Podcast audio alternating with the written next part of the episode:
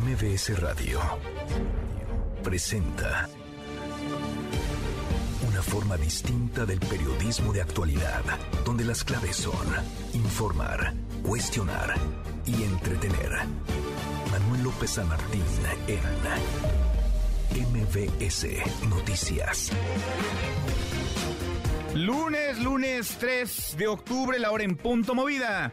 Muy movida esta tarde, hay mucha información. Soy Manuel López San Martín, gracias. Muchas gracias que ya nos acompaña. Acaban de estar como todos los días, como todas las tardes, todas las voces. Se supone que este gobierno ya no espiaba, que eso era cosa del pasado, de los regímenes anteriores, de los gobiernos de las administraciones de Enrique Peña Nieto, de Felipe Calderón, que se hacían de información privada, que infiltraban las comunicaciones, los teléfonos de sus adversarios, de opositores, de periodistas, a través del software Pegasus. Y este gobierno no lo haría.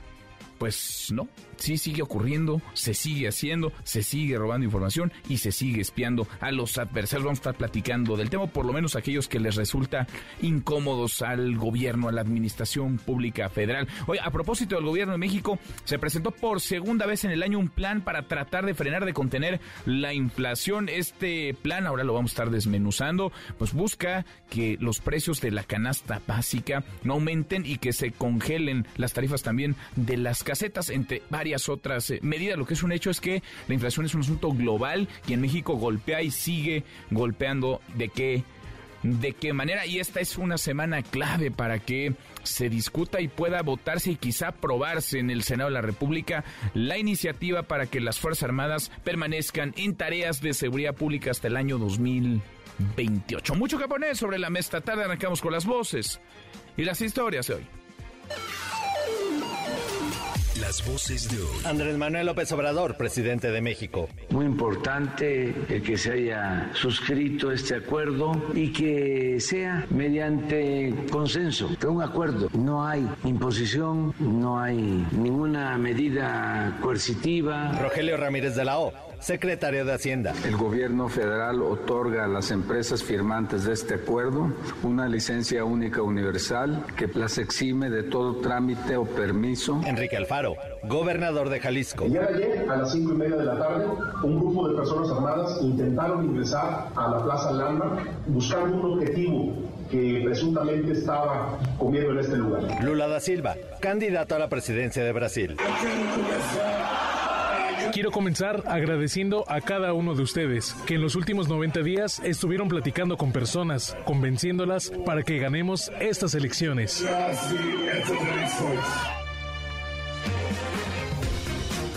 Son las voces de quienes hacen la noticia, los temas que están sobre la mesa y estas las imperdibles de lunes. Arranca movida la semana. Vamos, vamos con la información. Se van dos. El gobierno federal presentó por segunda vez este año un plan para tratar de contener la inflación. Este nuevo plan, pactado con la iniciativa privada, incluye medidas para bajar 8% la canasta básica, entre otras varias cosas. La voz del presidente. Es realmente muy importante que se haya suscrito este acuerdo y que sea mediante consenso, un acuerdo. No hay imposición, no hay ninguna medida coercitiva. Fue a partir de convencer y de persuadir y por la voluntad de ustedes de ayudar. Le reconoce pues el presidente López Obrador a la iniciativa privada la voluntad de ayudar. Le preguntaron también sobre la posibilidad de que suba el salario mínimo de los trabajadores. Esto, esto respondió. Todavía vamos a ver el comportamiento de inflación. Lo de hoy fue muy importante, este acuerdo, que yo espero va a tener buenos resultados. Si notamos que podemos bajar la inflación, si hay una tendencia a la baja, ya podemos empezar al análisis sobre el aumento, el monto más que nada, porque sí va a haber aumento, pero el monto que tenga que ver con justicia y al mismo tiempo que no nos vaya a agravar la inflación. Bueno, pues vamos a ver, porque viene esa conversación, un aumento, un posible aumento al salario mínimo a partir del primero de enero del próximo año 2023, más o menos a estas alturas del, del partido casi siempre a estas alturas del año comienza a discutirse si se va a aumentar y cuánto el salario mínimo. El horror en otro tema, el horror en Jalisco. Decenas de familias vivieron momentos de pánico ayer domingo al quedar en medio de una balacera entre militares y sicarios del crimen organizado. Querían llevarse un empresario en Plaza Andares y Plaza Landmark, una de las zonas más exclusivas. En Zapopan hubo un muerto, tres personas heridas. Del tema habló también el presidente esta mañana. Hubo un enfrentamiento ayer en Jalisco, muy difundido en las redes, muy lamentable también que esto suceda. Según el informe preliminar, querían secuestrar a una persona y los escoltas, que no me gusta eso de guardaespaldas, los escoltas del señor se enfrentaron al grupo que quería secuestrarlo y empezó una balacera y intervino el ejército, que avisaron al ejército. Eso es muy importante sobre si no se permite al ejército intervenir en asuntos de seguridad pública, en esa balacera el ejército no podría intervenir parte de la justificación porque el ejército, la marina, las Fuerzas Armadas, con el presidente, deben continuar en tareas de seguridad pública en el país. Habló también el gobernador de Jalisco, Enrique Alfaro, habló de esta balacera, anunció más vigilancia en esa área y en otros puntos más de la zona metropolitana de Guadalajara. Y sí, podrá servir, es un parche. El asunto, sí, al fondo.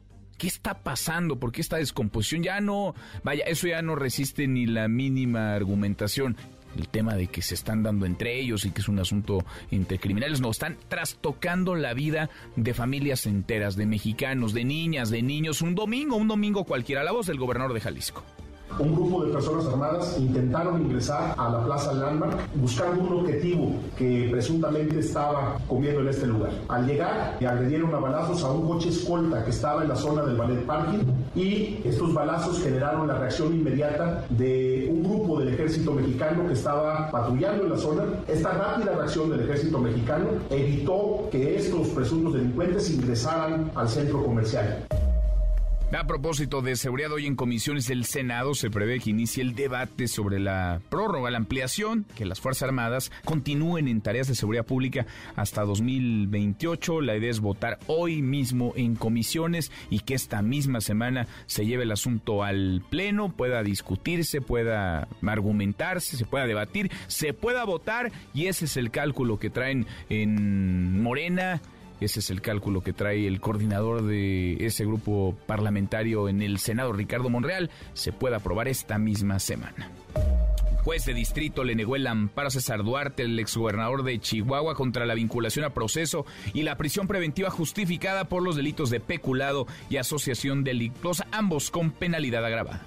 En otro tema, la jefa de gobierno, Claudia Sheinbaum, presenta justo ahora su cuarto informe de gobierno. El mensaje, vaya, el, espectáculo, el show, la puesta en escena, ya la formalidad, esa se dio, ya se entregó ante el Congreso de la Ciudad de México. Lo de hoy es el color, es la forma. La jefa de gobierno, que seguramente está siendo muy apapachada, organizó un evento en el Auditorio Nacional. Cientos, miles de personas, entre funcionarios públicos, militantes de Morena, están ahí para escucharla y, ¿por qué no?, para aplaudirle. En otro tema, el huracán Orlén tocó tierra en Sinaloa a las 8.45 de la mañana. Impactó como huracán categoría 1 en la isla del Bosque, esto en Esquinapa, con vientos de 140 kilómetros por hora. Se espera que continúen las lluvias en Nayarit, Durango y Jalisco. En el mundo habrá segunda vuelta electoral en Brasil, será el próximo 30 de octubre. Ni Lula, Luis Ignacio Lula da Silva, ni Bolsonaro, Jair Bolsonaro consiguieron el 50% más uno de los votos necesarios para ganar en primera vuelta. Lula se quedó cerca, Lula obtuvo 48%, Bolsonaro 44%. En la Liga MX, listos los juegos del repechaje el sábado, este sábado. Tigres recibe al Necaxa 7 de la noche a las 9, a las 9 y cuarto de la noche también. Cruz Azul se enfrentará al León. El domingo Toluca recibe al mediodía a los Bravos de Juárez y a las 4.30 se cierra el repechaje con el Puebla contra Chivas. Hasta aquí el resumen con lo más importante del día. Ya le platicaba, ya le decía el tema del espionaje pues no que era cosa del pasado, no que este gobierno era distinto, no que ya nos espiaba, no que eso era un asunto de los gobiernos anteriores, de los neoliberales, del gobierno del régimen de Enrique Peña Nieto y de Felipe Calderón, que utilizaban Pegasos para infiltrarse en los teléfonos celulares y robar información. Pues no, Parece que no. Periodistas y defensores de derechos humanos denuncian espionaje por parte del gobierno federal a través, otra vez, del programa Pegasus. De eso queremos platicar con ustedes esta tarde. Esta práctica, el espionaje telefónico, ¿es cosa del pasado?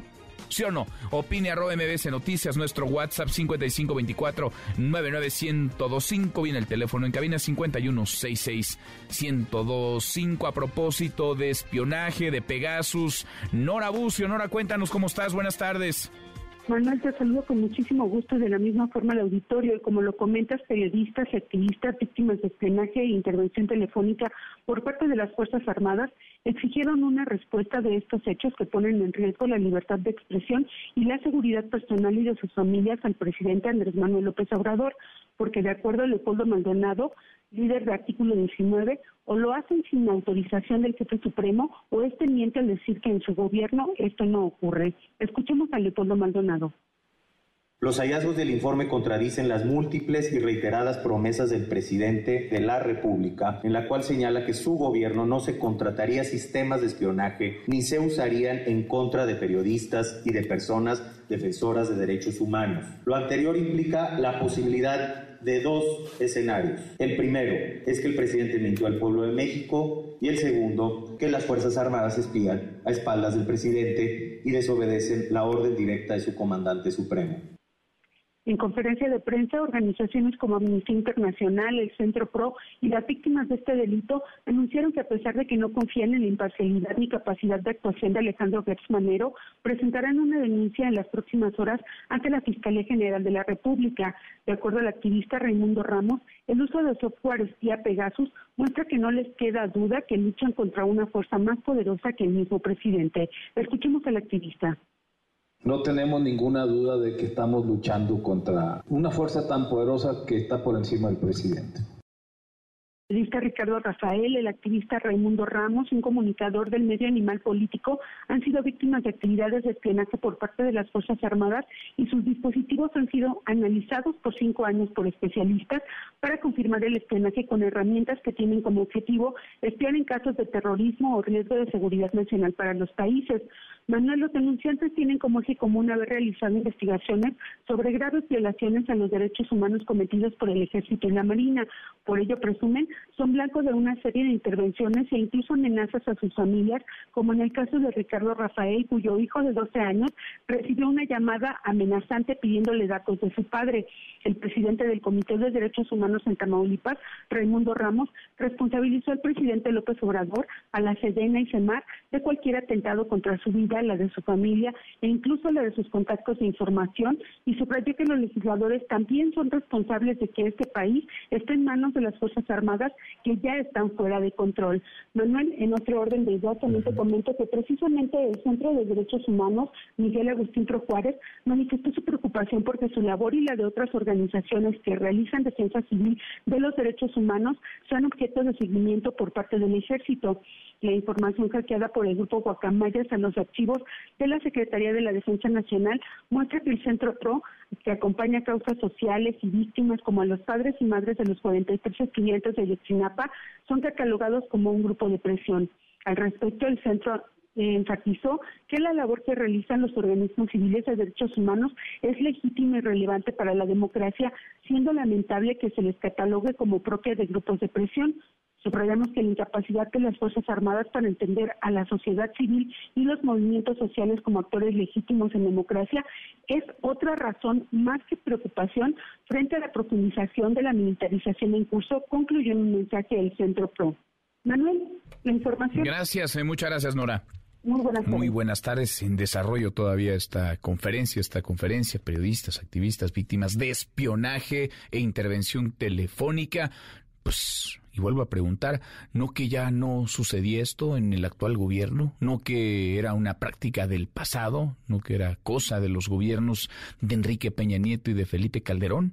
Vamos a platicar en un rato más cuando concluya esta conferencia con el periodista Ricardo Rafael, uno de los espiados, otra vez uno de los intervenidos. Lora con 14, Lora y cuarto ya. Pausa, volvemos, hay más.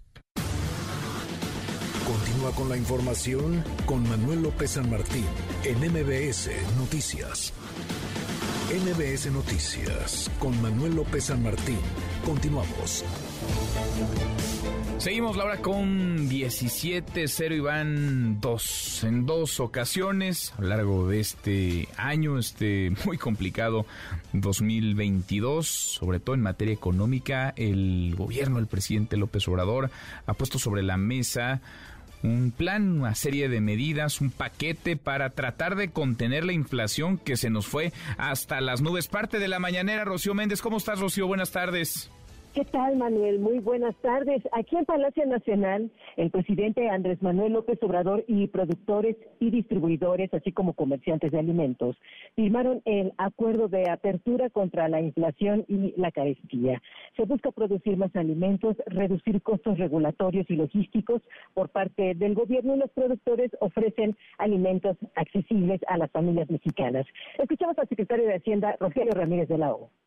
Actualmente el precio máximo promedio de la canasta básica acordada es de 1.129 pesos por los 24 productos. Un esfuerzo inicial consiste en que la acción coordinada de gobierno, productores y tiendas de autoservicio reduzca dicho monto 8% a 1.039 pesos promedio hasta el 28 de febrero de 2023. Las empresas aquí firmantes y el gobierno estamos de acuerdo en aceptar la tarea de verificación, de fiscalización y sanción en aquellos casos en donde se detecten abusos de la Procuraduría Federal del Consumidor el presente acuerdo. Entrará en vigor al publicarse el decreto correspondiente en el diario oficial de la Federación. Y también, Manuel, se tomaron acuerdos que impactarán en el precio del kilogramo de tortilla. Nuevamente, el secretario de Hacienda. En cuanto a la harina de maíz utilizada para la tortilla, las empresas relevantes asumen el compromiso de no subir sus precios durante la vigencia de este acuerdo. En específico, por lo que hace a la harina básica extra premium, el esfuerzo se extenderá para alcanzar un precio promedio 3% menor al máximo promedio actual. Las empresas firmantes, Manuel, contarán con una licencia especial durante el tiempo que dura este acuerdo. Nuevamente, Ramírez de la O otorga una licencia única universal que por lo que hace a las actividades de importación y distribución de alimentos e insumos las exime de todo permiso, incluyendo aquellos del Servicio Nacional de Sanidad, Inocuidad y Calidad, SENACICA, y de la Comisión Federal para la Protección contra Riesgos Sanitarios, COFEPRIS, así como del Impuesto General de Importación. La autoridad suspenderá la revisión de toda regulación que se considere impide o encarece la importación e internación de alimentos y su movilidad dentro del país. Aranceles, barreras al comercio exterior no arancelarias. Con esta licencia las empresas se comprometen a llevar a cabo la verificación necesaria que asegure que los alimentos e insumos que se importen y distribuyen sean de calidad y se encuentren libres de contingencias sanitarias como de cualquier otra índole. El gobierno federal promete que mantiene contención al precio de combustibles, Manuel, la electricidad. Asimismo, se van a congelar las tarifas de autopistas concesionadas y se destaca que todo esto es porque se entiende que para las más, para las familias mexicanas con menores ingresos, la inflación es como un impuesto. Nuevamente, vamos a escuchar la perspectiva sobre el gobierno federal, pero ahora en voz del presidente Andrés Manuel López Obrador.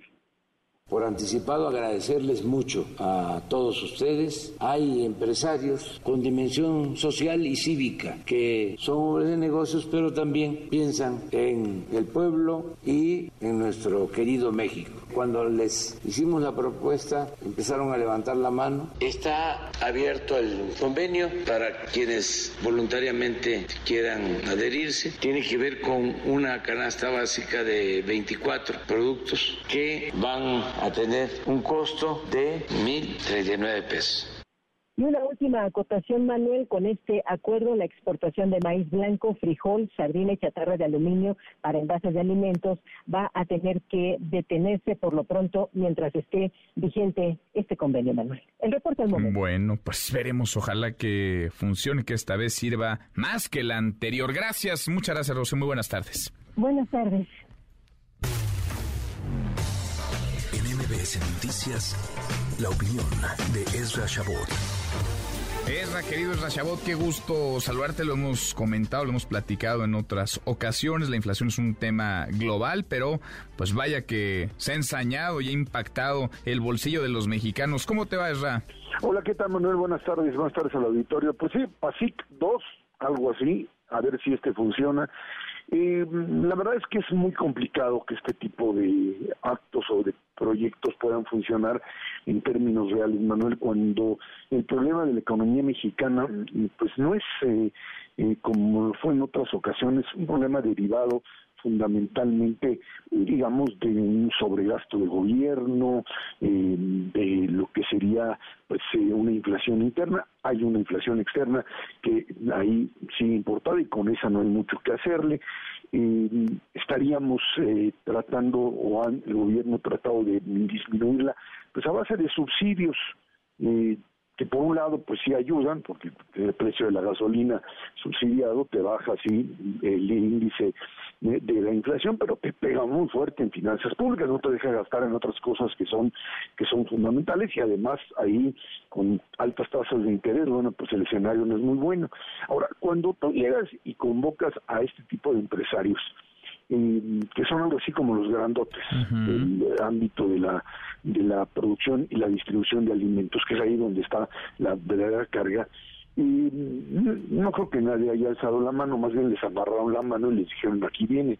Ahora, eh, el problema radica en que para que este tipo de modelos funcionen, en un país en donde los mercados son muy concentrados, o sea, cuando ves ahí la lista de los que están, y no le vamos a hacer publicidad a todas estas empresas, pues son como 25 empresas que controlan enorme, una enorme cantidad del mercado eh, nacional y que yo diría, pues tampoco solamente son 25 y los demás que se van a incorporar, hay miles de productores, distribuidores, pero la concentración económica en nuestro país es tal que se supone que estos pues eh, grandes empresarios controlan tanto en la producción y en la distribución una buena parte de lo que sería la economía fundamentalmente en el área de pues agropecuarios y algún tipo de servicios. El gobierno dice yo también entro con, en el tema de autopistas, etcétera, etcétera, o sea, más subsidio como tal.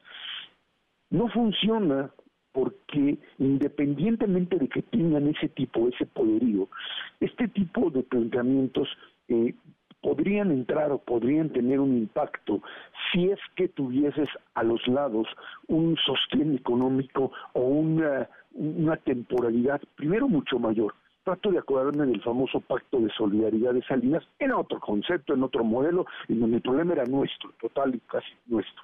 Eh, y en donde lo que hiciste fue pues eh, prácticamente conseguir lo que de la Madrid nunca pudo hacer, que era eh, eh, amarrar precios y salarios, salarios dijo el presidente que no van a subir, está asumiendo que la inflación le va a pegar a los sectores más desprotegidos y que no les va a ayudar en este momento, no se puede en un modelo neoliberal ortodoxo de primera línea, maná.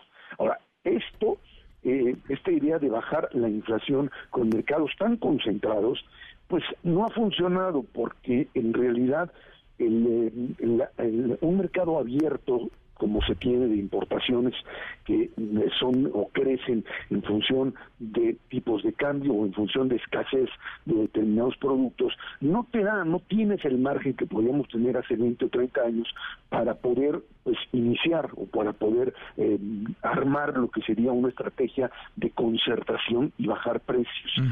Eh, esto es, más eh, otra vez convocatorias de orden político. Esto no te va a reducir inflación. No ayuda ni siquiera, no ayuda, porque decía él en la mañana, a ver, participan, déjame que yo me aviente los, los goles, porque dicen, a ver, a ver, hay tres distribuidores grandes que firmaron, Soriana, Chedraui y Walmart dicen, calculan que esos representan más del 80% de la distribución. Yo no sé si sea cierto el dato, si sé que son empresas muy grandotas eh, y que fijan quizá, pues si no precios, sí más o menos pueden ahí eh, regular el mercado porque van miles, si no es que millones de personas a comprar todos los días en alguna de esas eh, tiendas, de esas tres compañías muy, muy grandes. No ayuda ni siquiera, y déjame ligar eso con la siguiente pregunta que te quiero hacer, que es, ¿qué tanto más puede hacer el gobierno? ¿O qué tanto más debe hacer el gobierno? ¿O debe permitir que el mercado se regule por sí solo? ¿O sí tendría que meterse, sí tendría que, intervenir? están, metidos, estamos metidos en un callejón sin salida. Por un lado, el gobierno, por supuesto que tenía que intervenir, eso de dejar, cuando tú dejas funcionar solito al mercado, en un lugar donde el mercado está concentrado de esta manera, lo único que haces es eh, pues eh, fortalecer una estructura monopólica o oligopólica en donde hacen lo que se les pega la gana. O sea, imagínate que tienes uno, dos o tres, las tres grandes tiendas que pues además se coaligan en el mejor de los casos, porque luego Walmart pues, tiene un mercado mucho mayor e impone determinada cantidad de precios. O sea, ese es el problema de la falta de competencia, que ese es nuestro grave problema. Entonces el gobierno trata de intervenir y me parece que es válido mm, desde cualquier punto de vista en la regulación esto de la autorregulación es muy bonito en la teoría, siempre y cuando eh, haya competidores y haya, por supuesto, para eso una Comisión Federal de Competencia, la, la obligación de que no haya una concentración de, eh, producción o distribución en determinadas áreas. El, eh, el problema, y esto es en respuesta a tu pregunta, es aquí que eh, qué es lo que hace Walmart o Soriana o la que sea. Eh, lo que hacen es que y ponen un producto y sí, sí le vamos a bajar el precio al arroz. Y entonces te aparece un, una marca de arroz que tiene el, descuento del 50%. Es el, digamos, el menos eh, puro o el menos eh, de menor calidad. Y el resto ahí sigue. Eh, entonces, a la hora que se hacen las mediciones, no existe realmente un acuerdo para que todos los productos que se establecieron de las distintas marcas bajen al mismo tiempo los precios. Eso es prácticamente imposible. La única manera de poder bajar precios es obviamente aumentando la competencia, que es muy difícil, y por supuesto que para, para estos grandes distribuidores les llegue o obtengan precios mucho más baratos. O sea, el problema de la del suministro, de la cantidad que reciben, de la variedad que reciban y de la posibilidad, cierto, del acuerdo de decir, a ver, bájenle a la ganancia, castíguense un poco que es lo que el gobierno podría hacer. ¿Por qué no les funcionó el PASIC? Pues, otra vez, porque son, son espacios en donde estos grandotes empresarios eh, pues, van a tomarse la foto y decirle sí, señor presidente, de veras que sí, pero no funcionó de plano, era nada, porque ya ves que han dicho, pues si, no hubiera habido PASIC, si no hubiera habido este plan, este paquete, andaríamos con la inflación pues arriba del, seguro, si mi del 10%. Ruedas, hubiera sido bicicleta. Nada, no, sirvió de nada, eso cero. Cero. Pues no, no, no, no te, no te da para contener, no te da para contener inflación, ¿no? Estás metido en un hoyo eh, muy difícil de manejar, muy, muy complicado. Cuando estos modelos se te Y con el mundo estamos, tu única posibilidad, tu única posibilidad es que tengas recursos tengas recursos, que no los tienes porque los estás invirtiendo en otras cosas, para poder de alguna manera eh, apoyarte y eh, generar no solamente subsidios focalizados, o sea, a, las grandes masas que consumen, a, la, a la canasta básica, o sea, tu objetivo tendría que ser reducir precios realmente para la gente para, para las grandes mayorías que consumen en la canasta básica y que viven de eso. Cuando tú a esa parte consigues realmente que siga obteniendo sus, eh, su beneficio, sus productos a bajos precios, entonces puedes decir, bueno, pues eh, has, has eh, conseguido lo básico. Subsidios generalizados no sirven, o sea, perdón, y lo digo con toda honestidad, Manuel, ni tú ni yo tenemos por qué recibir un subsidio sobre determinado tipo de producto que, pues la verdad, si te sube 5, 10 o 15 pesos, no te daña no te hace pedazos tu equilibrio económico. Pero cuando eso le pasa al 60 o al, 60% del, de la población mexicana, por decir cualquier número, pues por supuesto que sí es importante y que ahí es donde el gobierno tendría que vigilar. Nada más que este gobierno se quedó sin recursos. Los recursos se fueron al tren Maya, se fueron a la refinería, se fueron a otros lados. Y con estas tasas de interés, pues estamos esperando que se reduzca la inflación básicamente a partir de una reducción en los Estados Unidos, de haber llegado a México al tope y que esto empiece a bajar en los próximos meses. Con plan o sin plan, que me parece más otra vez coyuntura política y no solución económica. Bueno, entonces no, no va a servir eso, no eres, no eres optimista, no andas esta semana optimista. Yo creo que hay cosas que funcionan y hay otras que no. Esta es una de las que no funciona. Bueno, bueno. Pues ojalá que la boca se te haga chicharrón y ojalá que... Y ojalá la comemos que, con todo y unos unas tortillas y lo que tú quieras. Eso sí, porque ya, ya está haciendo hambre a estas alturas del partido. ya está haciendo, ya está haciendo hambre. Gracias, Ra. Hasta luego. Hasta muy pronto. Muy buenas tardes, Esra Chabot. Bueno, y le platicaba ya de esta conferencia y sobre todo del caso tan delicado, que no era un asunto del pasado, que no nos dijeron que en este gobierno no se espiaba y que Pegasus era más bien un asunto de los regímenes de Enrique Peña Nieto y de Felipe Calderón. Pues parece que no. Parece que a los periodistas, a los activistas, aquellos que cuestionan, que son incómodos, pues eh, se les avienta el aparato y el aparato incluye herramientas ilegales de espionaje, de espionaje e intervención telefónica. Qué gusto escucharte, Ricardo, Ricardo Rafael, ¿cómo estás?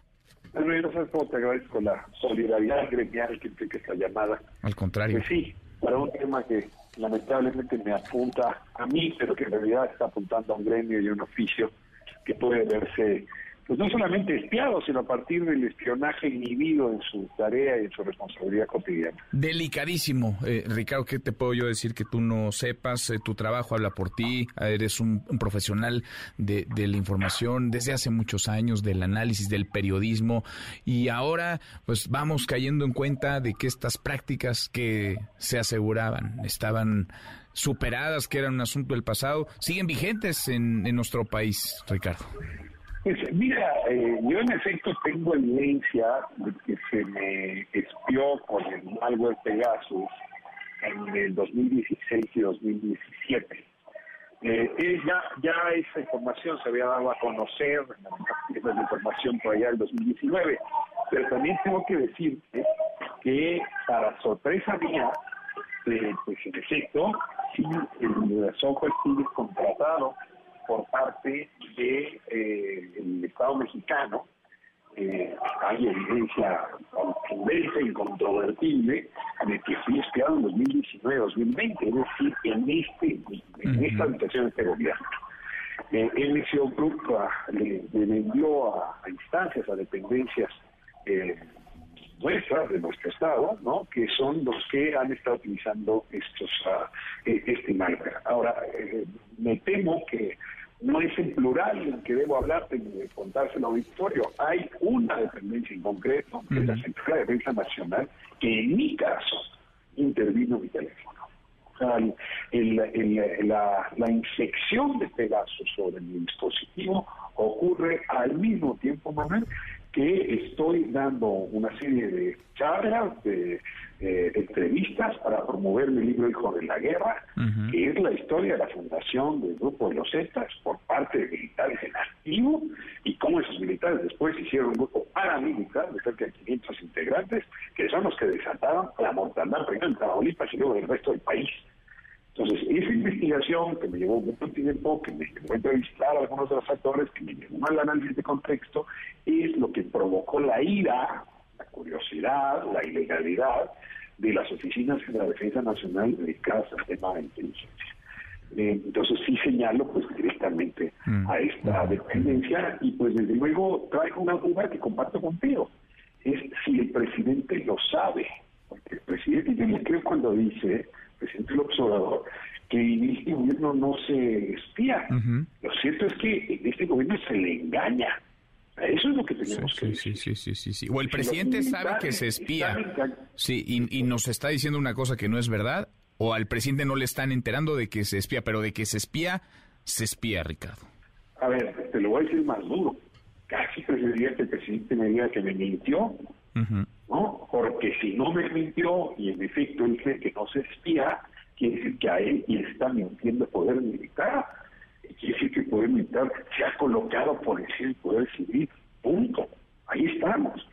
Sí, sí, creo que estamos ante un problema muy muy serio. Y pues mira, Manuel, con estos temas, cuando uno hace periodismo, no hay mucho que pensar protege a mi familia, me protege a mí dar la cara, decirlo públicamente, eh, acusar responsabilidad si algo me ocurriese a mí o a los míos, y al mismo tiempo adelantar, probablemente seamos muchísimos más periodistas, mujeres y hombres, que estamos en circunstancias, lo que pasa es que en mi caso pues hubo síntomas que me llevaban a hacer el análisis y ese análisis pues es el que eh, por Citizen Lab eh, demostró con periciales contundentes esta infección. Por cierto que estas periciales se están presentando anexas a una denuncia que hoy mismo se entregará ante la Fiscalía General de la República, pues para que se investigue lo conducente. No te quiero decir que confío mucho en la Fiscalía de Alejandro Manero.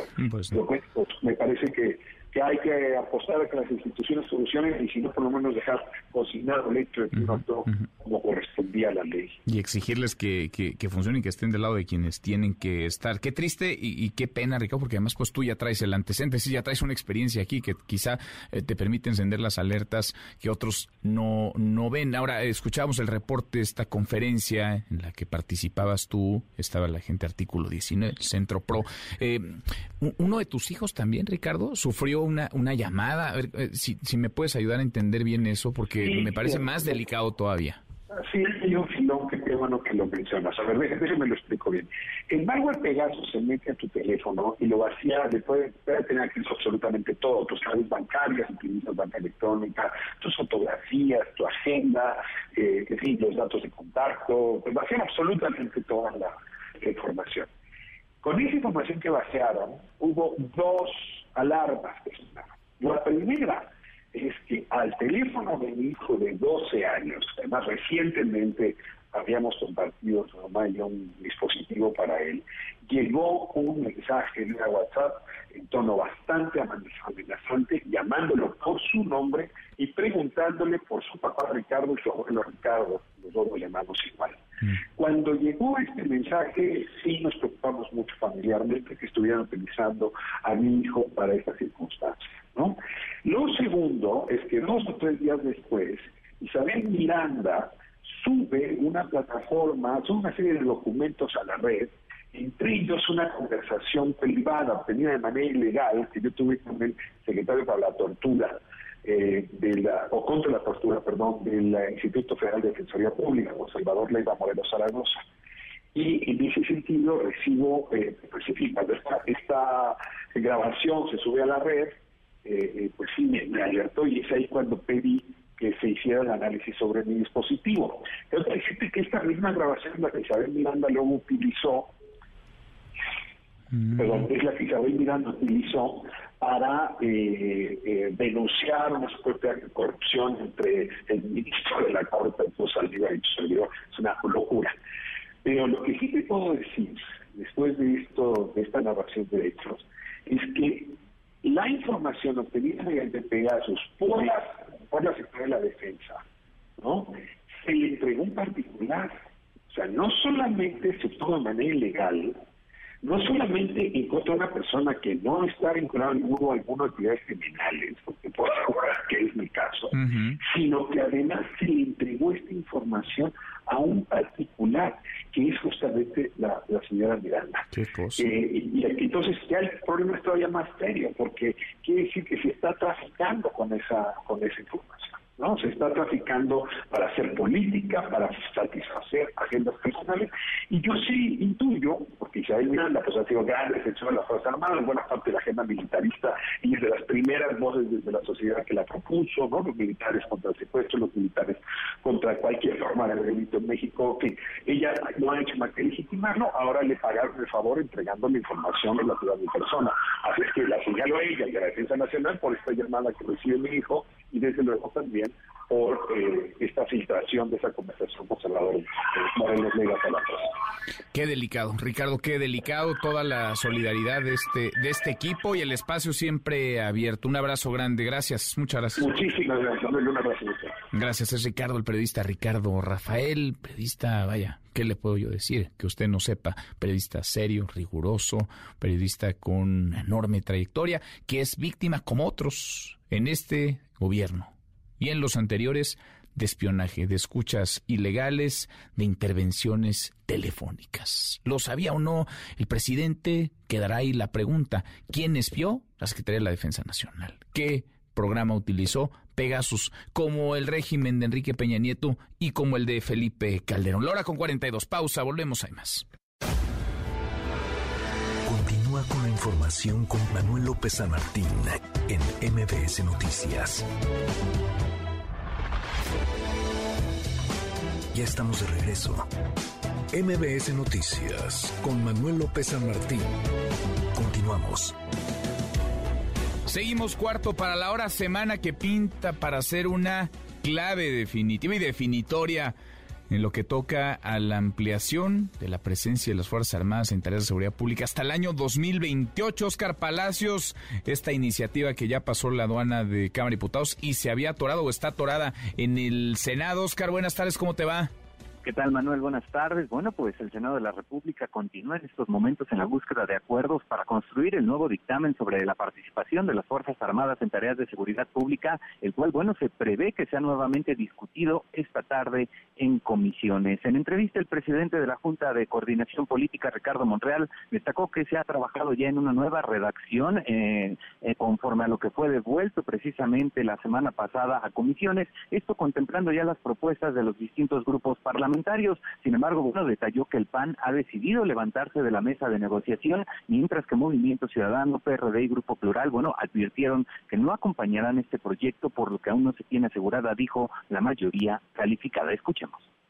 Hoy por vez primera no puedo asegurar ni garantizar nada de los votos que son por mayoría calificada. No sabemos y no quiero tampoco adelantarme a su propio criterio. Será hasta mañana cuando sepamos, pero lo que yo sí conozco, como ayer se levantó el PAN, porque él dice que tiene que ser una nueva iniciativa y MC no quiere acompañar y el PRD tampoco, entonces este y Grupo Plural tampoco. Entonces yo, yo no tengo por qué cuestionarlos y criticarlos en su estrategia. Monreal Ávila indicó que aunque Morena cambió su posición original y aceptó realizar modificaciones a la minuta, bueno, pues el PAN decidió levantarse de la mesa al no aceptarse su propuesta de trabajar en una nueva iniciativa e iniciar, por, por supuesto, un nuevo proceso. Así lo dijo. Eh, intento construir la mayoría calificada, no la tengo porque el PAN ayer se levantó dado que ellos plantean una nueva iniciativa y los demás partidos como MC, o PRIO PRD planteaban la otra parte de la disposición suspensiva o de esperarse hasta el 2024 después de los informes, también es difícil para nosotros. Entonces, con los, eh, pero sin embargo, incorporamos muchas de sus propuestas. El coordinador de Morena en el Senado confió en que la nueva redacción estará lista para la discusión en comisiones que se llevará a cabo a las 5 de la tarde. Indicó que por lo pronto se ha avanzado en temas como el establecimiento de mecanismos de control parlamentario, como es la presentación de informes semestrales y comparecencias para evaluar la participación de las Fuerzas Armadas precisamente en estas tareas de seguridad pública. Manuel es el reporte. Bueno, buenas tardes. Pues vamos a ver, vamos a ver cómo se pone la cosa. Gracias, muchas gracias, Oscar. Estamos pendientes, hasta luego. Hasta muy pronto, muy buenas tardes. Le agradezco mucho estos minutos al presidente de la mesa directiva del Senado, el senador Alejandro Armenta. Gracias, Alejandro, muchas gracias, senador, ¿cómo estás? Qué gusto saludarte, eh, Manuel. Qué gusto, sobre todo, eh, para poder estar en contacto con tu audiencia en MBS Noticias aquí desde el Senado de la República. Gracias, como siempre, muchas gracias. Eh, senador, pues pita para hacer esta una semana clave en lo que toca a la iniciativa que se discute, se había atorado, se va a discutir en comisiones probablemente la tarde de hoy sobre la participación de las Fuerzas Armadas en tareas de seguridad pública hasta el año 2028. ¿Cómo ves las cosas y cómo ves la ruta legislativa, senador? Bueno, sin duda la ruta legislativa la debemos de, de cuidar con con toda pulcritud en la mesa directiva. La Junta de Coordinación Política hace su trabajo de conciliación con los grupos parlamentarios y a nosotros nos corresponde que una vez que dictaminen las comisiones respectivas de puntos constitucionales y de justicia, nos hagan llegar la minuta con las modificaciones que ellos hayan mandatado en, la aprobación de comisiones y nosotros la pondremos a disposición del Pleno.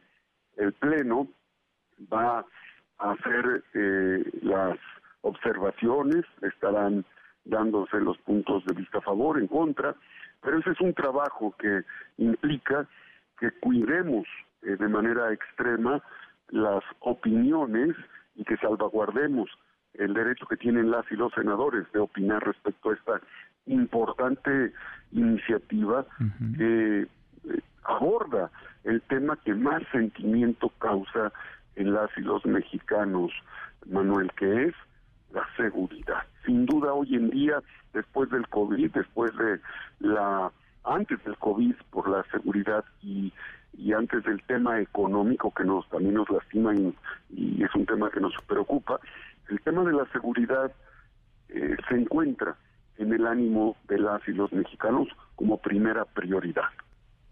Es un asunto fundamental, es un problema grave, no de ahora, desde hace tiempo y pasa también por la profesionalización de las eh, fuerzas de seguridad pública civiles, tanto municipales como estatales, pero ahora pues está toda la atención centrada, senador, en el papel de las Fuerzas Armadas, de la Marina y del Ejército, porque parece que a estas alturas pues nadie más que estas fuerzas pueden hacer frente al crimen organizado, a la, a la delincuencia. Es muy ríspida la discusión y están polarizados los ánimos. ¿Es esta semana clave para saber si esta iniciativa va o no va a caminar, se va o no se va a aprobar, senador? Para este momento sí. Eh, sin duda las y los senadores eh, tendrán en su decisión eh, republicana la ruta que deban darle a esta iniciativa eh, sin duda es muy importante, sí por el tema de seguridad, pero como bien apunta, eh, para atender el gran problema de inseguridad, no podemos darle toda la carga a las Fuerzas Armadas ni al Ejército en, en acompañamiento con la Guardia Nacional. Eh, es momento, desde luego, en una visión republicana, en una visión de país, de fortalecer a las policías municipales, de darles los elementos para que logren tener capacidad de reacción frente a los grupos delictivos cada vez más organizados, con mayor capacidad táctica, con mayores eh, herramientas delictivas con las que sorprenden a la población y a los empresarios el tema de las policías municipales, el fortalecimiento de las policías municipales debe de ser un tema que tenemos que debatir, igualmente el fortalecimiento y la coordinación con las policías estatales. Los tres órdenes de gobierno y los poderes públicos, el judicial, es fundamental para evitar la puerta giratoria y, desde luego, una disposición legal que está en nuestro ámbito para poder asegurar fortalecer a la Guardia Nacional, fortalecer a las policías municipales y estatales y que el Poder Judicial también haga su parte en la eh, administración de la justicia. Pues sí, toca, toca a todos, ahora les tocará a ustedes, por lo pronto a los y las senadoras. Eh. A ver, entonces se discutía hoy por la tarde en comisiones, no entiendo que por ahí de las 5 de la tarde están citando ya a los presidentes de ambas comisiones, puntos constitucionales y estudios legislativos, a los integrantes de las mismas. Hoy se discutiría, probablemente se votaría el, el dictamen, mañana estaría enviándose al, digamos, la formalidad al Pleno, no sé si se le daría primera lectura y se discutiría que el miércoles en el Pleno del Senado, esta misma semana, el miércoles de esta semana, senador. Sí, es probable mañana que suba y desde luego que estaré estaremos muy atentos. Debemos ser cuidadosos de los tiempos y debemos ser cuidadosos en extremo de salvaguardar el derecho que tienen las y los senadores. Son representantes de las entidades federativas del Pacto Federal y, y debemos ser cuidadosos, escrupulosos, prudentes pacientes en el proceso legislativo. Es una iniciativa fundamental, necesitando terceras partes, y en esa lógica creo que eh, los mexicanos merecemos un marco jurídico que realmente atienda nuestras necesidades de seguridad. Ahora, si se aprueba en comisiones con modificaciones, porque se incorporaron, digamos, puntos de vista, planteamientos de la oposición, se necesitan, lo dices muy bien, dos terceras partes, mayoría calificada, es una reforma constitucional, a Morena y sus aliados no les es suficiente, necesitan convencer a algunos senadores de oposición. Si se aprueba con modificaciones y se vota en el Pleno con esas mismas modificaciones, tendría que regresarse el dictamen a Cámara de Diputados, senador. Y sí, y ellos, eh, si no tienen ninguna observación, la aceptan y se eh, envía al, eh, al Ejecutivo para su publicación. Bien, pues vamos a ver, vamos a ver, esta semana es importantísima. Gracias como siempre, muchas gracias, Alejandro, gracias senador. Gracias, muy buenas tardes. El presidente del Senado, el presidente de la mesa directiva del Senado, Alejandro Armenta. Los numeritos del día. Citlali, ¿saben Citlali? Qué gusto saludarte, ¿cómo estás?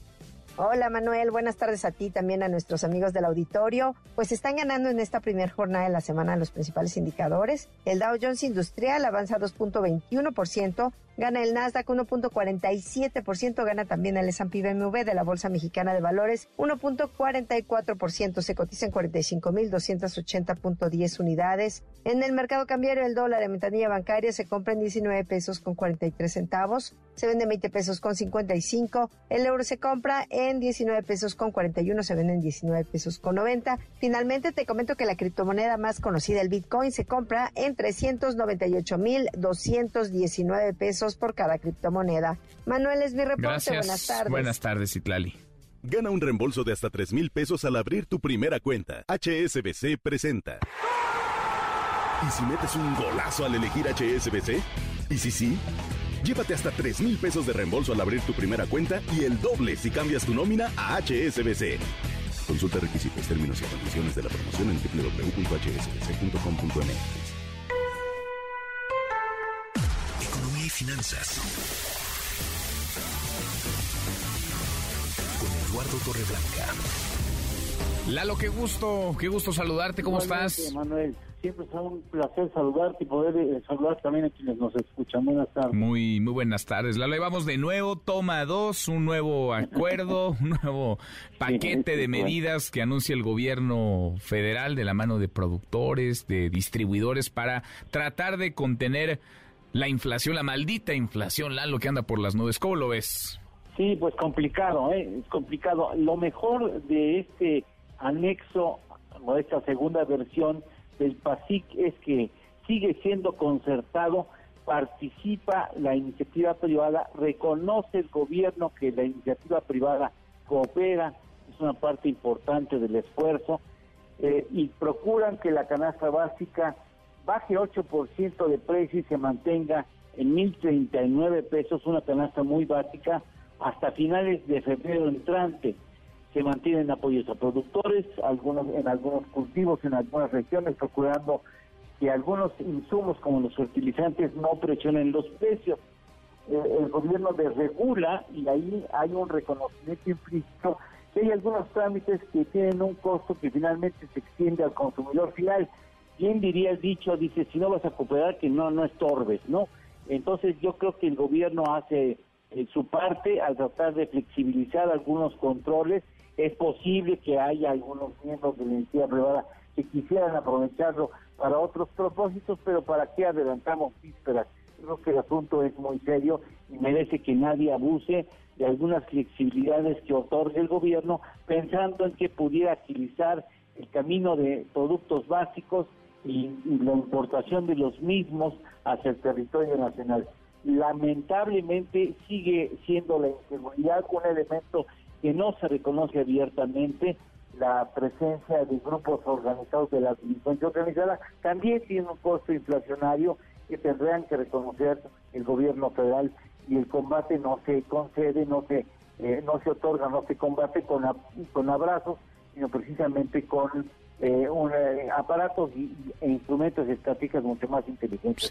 Me parece que, para terminar, me parece que puede ser interesante este, este esfuerzo, siempre será importante que el sector privado esté presente del lado del gobierno, pero como hay muchos elementos importados en la inflación en prácticamente todo el mundo, me parece que exigirá una revisión constante y sobre todo que se sume un mayor número de sectores a un esfuerzo que por supuesto conviene a todos, es que los precios no se salgan de control más allá de lo, digamos, relativamente razonable, como ya sucede en otras economías donde la inflación ya tiene expresiones de dos dígitos. Sí, caray.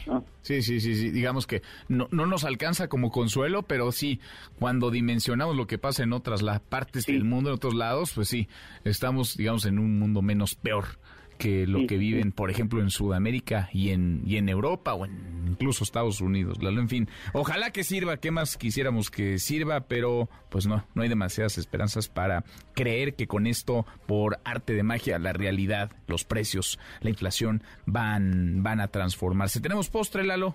Claro que sí. En cuanto a inflación refiere, México, entre más de 150 países, México está en la tabla con el número 14 entre las inflaciones más bajas. Mira. En América Latina te puedo citar Cuba 33, bueno, Venezuela ni mencionarlo, por supuesto, ¿no? Chile 14%, Colombia 11%, Uruguay 10%, Brasil 9.5%. Están cerca, pues, pero bueno, México lugar 14 en la tabla mundial de inflación. 14, pues no estamos, mira, no estamos tan mal. ¿no? Tampoco tan bien, pero no estamos tan mal. Exactamente, hay mucho que hacer todavía. Sin duda. Gracias, Lalo. Gracias a ti, Manuel, gracias al público, buenas tardes. Abrazo, buenas tardes. Gana un reembolso de hasta 3 mil pesos al abrir tu primera cuenta. HSBC presentó. Laura en punto, tenemos como todas las tardes, claro que tenemos buenas noticias. Gracias, Manuel. La energía del universo se está concentrando en este espacio a través del sonido. Cuéntele bien que ya quedan cinco días, cinco nada más para el Festival Multiverso. ¿Que no tiene boletos? ¿Cómo? Si nuestro heroico equipo de promoción los ha repartido por todos lados. ¿Ya tiene? Ah, pues felicidades. El sábado lo esperamos en el Parque Bicentenario. A las 4 de la tarde empieza el show. ¡Lo esperamos! Y ahora sí, va un recopilado de notas del fin de semana para que se ponga de buenas.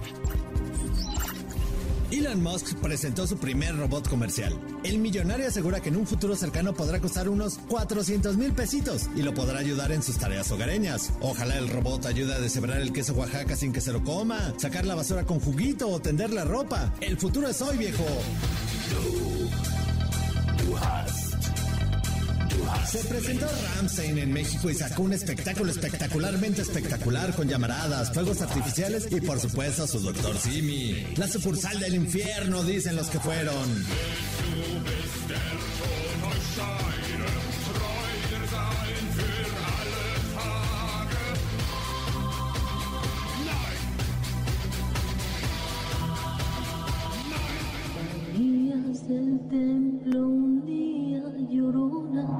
Y ya es octubre, lo cual significa que el Día de Muertos está cerca y ya se anunció la mega procesión de Catrinas el día 23. ¿Cómo que Día de Muertos? ¿Que no apenas ayer estábamos en julio? El tiempo pasa volando, mejor que tenga usted un feliz lunes. Hermoso.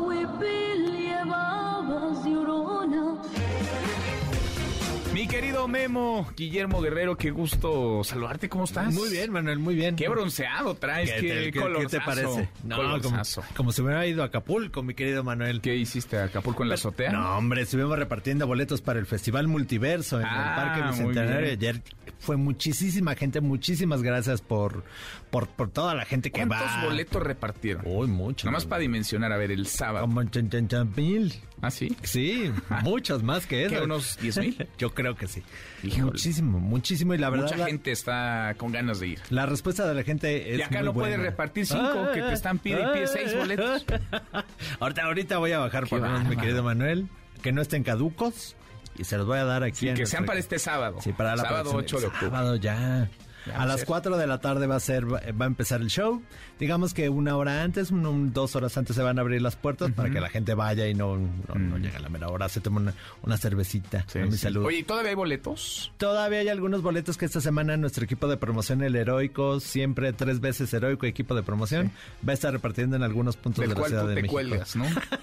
Porque entraste esta cabina diciendo, repartí 10 mil boletos Yo les echo sábado. porras, también eso cuenta. Qué Estoy ahí atrás de ellos, repartan, repartan, repartan. Sí. Qué bárbaro, qué bárbaro. Muévanse, repartan, repartan. Oye, va a estar bueno. A ver, arranca entonces en la tarde, a las 4 de la tarde. a las 4 de ¿Y la tarde. acaba? Uy, pues hasta que acabe el último, como sea, ya Vicente Fernández. la noche. mientras sigan aplaudiendo, siguen tocando. Ah, qué bien. Pero ahí, justo saliendo del Metro Refinería, ahí va a ser para que no se pierdan. Que no haya pierde. En la puerta 3. Muy en bien. la puerta 3 del Parque Bicentenario. Ahí nos vemos, ¿no? Ahí nos vemos. Y oye, tocó Ramsey en este fin de semana en la Ciudad de México. Sí. Y ahorita nos acabamos de enterar que estuvo el vocalista Ajá. en, en el ayuntamiento ahí en el Zócalo. eh, tocando para algunos afortunados que estuvieron ahí, se puso con su guitarrita. O sea, Creo ¿él que tiene solito por ahí, solito, tocar? ahí se puso. Ahí se puso a tocar el solito. Sí, creo que tiene el audio por ahí. A, A ver, ahora vamos a escuchar.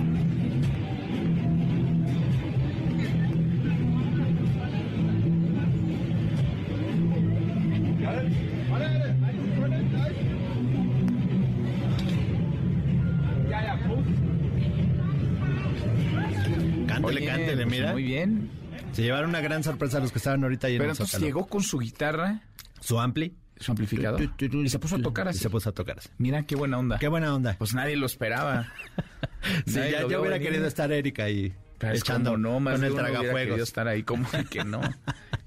Buena sorpresa. Ahora Buena vamos a compartir el, el video, video. arroba M. López San Martín. Y- Ahora se los compartimos en Twitter. Por supuesto, si alguien no, no tiene boletos para el Festival Multiverso, más aparte de los que de aquí de la producción, tenemos, si quieren, escriban a premios arroba mbs.com. Tenemos tres para Multiverso, tenemos uno para Rafael, que es- va- se va a Para presentar. Rafael. Para Rafael, el divo de Linares, mi idolazo, que se va a Y ya presentar. está en la gira del adiós. Sí, que va a ser justo el mismo día del Festival Multiverso, entonces no voy a poder ir. ¿Qué haré? No lo sé.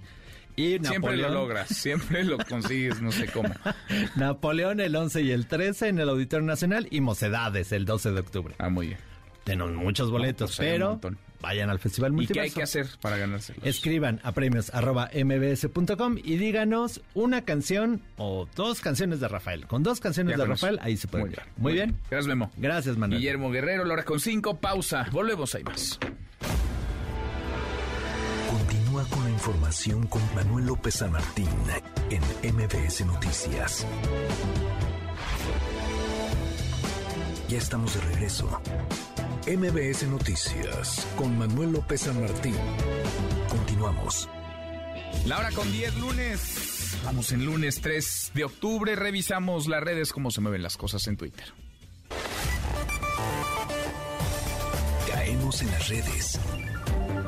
Oiga, vaya fin de semana violento el que se vivió en eh, Jalisco, además con videos que se viralizaron en redes sociales, el de una balacera, por ejemplo, entre personas armadas y elementos del ejército en la Plaza Andares, en Zapopan. Es un intento de secuestro, habló del tema, ya le mostrábamos, ya le compartíamos lo que dijo el presidente esta mañana en su conferencia, un intento de secuestro, hay una persona muerta por estos hechos. Elsa Marta Gutiérrez, ¿cómo estás Elsa Marta? Buenas tardes.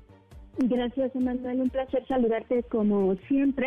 Bueno, en decirte que efectivamente esta en balacera, como ya, ya lo observaron muchas de las personas a través de las redes sociales, generó pues de miedo, pánico, las personas se tiraron al piso, se resguardaron en el sótano de las tiendas comerciales, otras con las mesas, formaron escudos para protegerse de los disparos, unos más se cubrieron, bueno, protegiéndose encima uno de otros y los hechos pasaron precisamente en una de las zonas de mayor plusvalía eh, de la zona poniente eh, del área metropolitana de Guadalajara, ahí precisamente en Paseo de los Virreyes y Boulevard Puerta de Hierro. La primera información que se dio a conocer fue que integrantes de un grupo delictivo viajaban en dos camionetas, ellos atacan a los escoltas de un empresario que se encontraba comiendo en un restaurante dentro de la Plaza Latamar, que colinda eh, prácticamente con eh, Andares, con esta eh, plaza comercial también. La identidad de este empresario que intentaban atacar o privar de la libertad, bueno, sigue sin relevar, sin revelarse el saldo de este enfrentamiento porque primero se da un encuentro entre escoltas y este grupo eh, delictivo Posteriormente, en su ida es cuando encuentran al personal militar y ahí precisamente, Manuel, se da este enfrentamiento que deja una persona muerta y seis heridas, de las cuales cuatro, cuatro son civiles y dos presuntos delincuentes que hoy están en calidad de detenidos. Aquí te voy a presentar la voz de alguna de las personas que vivieron precisamente este momento ayer ahí en la zona de Andares pero duró muchísimo tiempo ya ese sonido, entonces empezamos a ver cómo la gente empezó a correr y pues tuvimos que, que, agacharnos por si había una bala perdida o algo así, digo, era como contra esquina de donde sucedió todo, pero pues nos tuvimos que agachar. Literal, ¿dónde se cubrieron? ¿Debajo de las Debajo de mesas, volteamos mesas para hacerlas como escudo y fue como nos protegimos. El fiscal de Jalisco, eh, Manuel, eh, evitó dar a conocer la identidad de la persona contra quien iba el ataque. Sin embargo, uno de sus escoltas fue el que falleció. El acompañante fue llevado al hospital militar, pero sigue sin informarse de manera oficial si pertenece o no al ejército mexicano, esta persona que se encuentra todavía internada. En el lugar de la agresión aseguraron dos vehículos, posteriormente se informó de un tercero que fue abandonado ya en el municipio de Guadalajara. En el lugar, peritos contabilizaron más de 200 casquillos de armas largas, todos eh, pues percutidos y encontrados eh, literal en las inmediaciones de esta plaza donde se encontraba este empresario, insisto, del cual no se ha dado a conocer su identidad. Ya el gobernador de Jalisco regresó de vacaciones, anunció que se reforzará otra vez la vigilancia en esa área y en puntos de la zona metropolitana de Guadalajara. Él ha insistido mucho que los delincuentes no ingresaron a la plaza eh, donde se encontraba este empresario, pero pues eh, los videos echan por tierra la versión del propio Estado porque efectivamente sí, sí hubo personas armadas en la plaza comercial, sobre todo en el ingreso principal y en sus alrededores donde se da esta balacera. Entonces vamos a escuchar, si te parece ahora, la voz del propio gobernador de Jalisco hablando sobre este tema se van a tomar algunas decisiones adicionales en la mesa estatal y con el gobierno municipal de Zapopan, con, quien ha habido una comunicación permanente desde el día de ayer. Por supuesto, el día de hoy estoy pidiendo que se refuerce la presencia eh, y la vigilancia en algunas zonas en las que creemos necesitamos estar muy atentos, particularmente en donde va a haber una gran concentración, como las fiestas de octubre, el palenque de las fiestas de octubre. Estaremos tomando algunas medidas, pero necesitamos mandar un mensaje de tranquilidad. No podemos permitir que estos grupos de delincuentes nos quiten la paz eso es eh, lo que dijo el gobernador Manuel y solamente te comentaría que entre las personas que resultan lesionadas, los civiles, se encuentra una persona que se encontraba en un café, la otra persona es una mujer eh, que iba eh, de 19 años, una joven que iba pues eh, caminando y le toca una bala perdida, otra de las personas que también resulta lesionada y se encuentra bastante grave es un empleado de seguridad privada precisamente de un condominio aledaño a esta plaza comercial. Y otra de las personas de la cual no se ha mencionado su actividad, solamente te podría comentar que pues tiene 45 años de edad y la persona que fallece, eh, lo único que se ha estado eh, informando por parte de la autoridad es que también tiene 45 años de edad y presenta múltiples impactos eh, por arma de fuego y él quedó precisamente a bordo de este vehículo que tiene placas del Estado de México y del cual pues no se ha dado mayor información. Bueno, entonces andaba de vacaciones el gobernador, pero ya regresó el Samarta. Exactamente, se fue más de 15 días, ah, según él, una semana estuvo pues haciendo, eh, bueno, estuvo de gira comercial mm. y las otras semanas estuvo, según él, bueno, ya descansando en familia, pero eh, formalmente se reincorporó hoy a trabajar. Hoy, 3 de octubre, bueno, pues cada quien vacación en el periodo que mejor le parece, pero de verdad ni siquiera en periodo vacacional, sino más bien a finales de septiembre, principios de octubre, en fin. Qué cosa. Gracias, muchas gracias, Elsa Marta.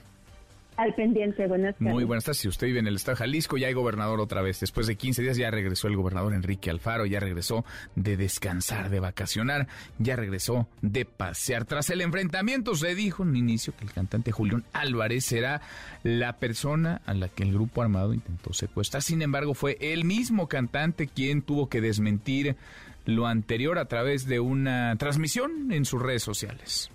Se hizo un, chisme, ahorita venimos llegando de familiares, amigos, de mucha raza me está hablando que, si estoy bien, que porque se corrió el chisme de que, que algo pasó una, una balacera en Lázaro y que ya estábamos nosotros presentes.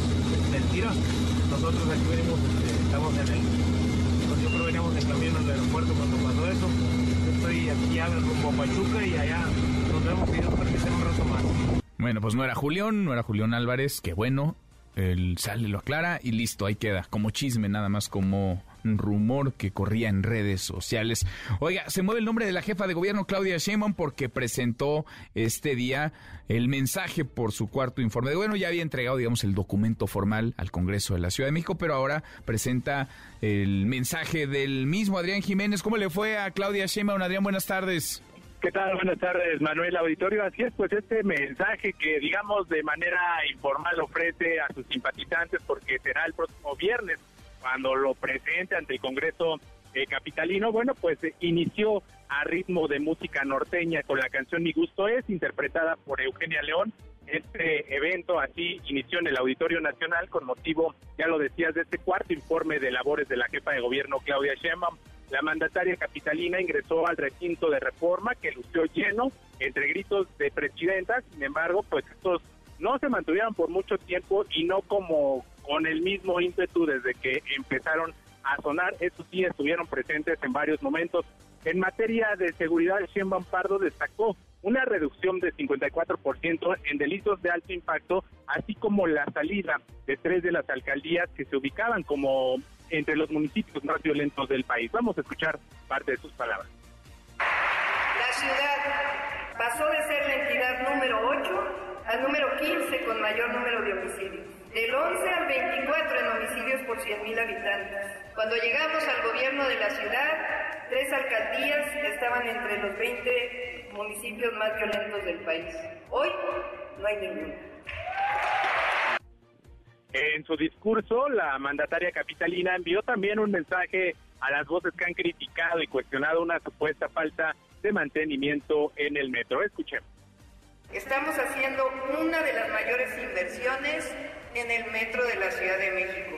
Que quede muy claro y se escuche bien fuerte. El metro no solo no ha disminuido su presupuesto, sino que está recibiendo una inversión histórica para su modernización, ampliación y mantenimiento. Tan solo este año, el presupuesto en mantenimiento, sin considerar la renovación de la nueva línea 1, es 50% más que en el 2018.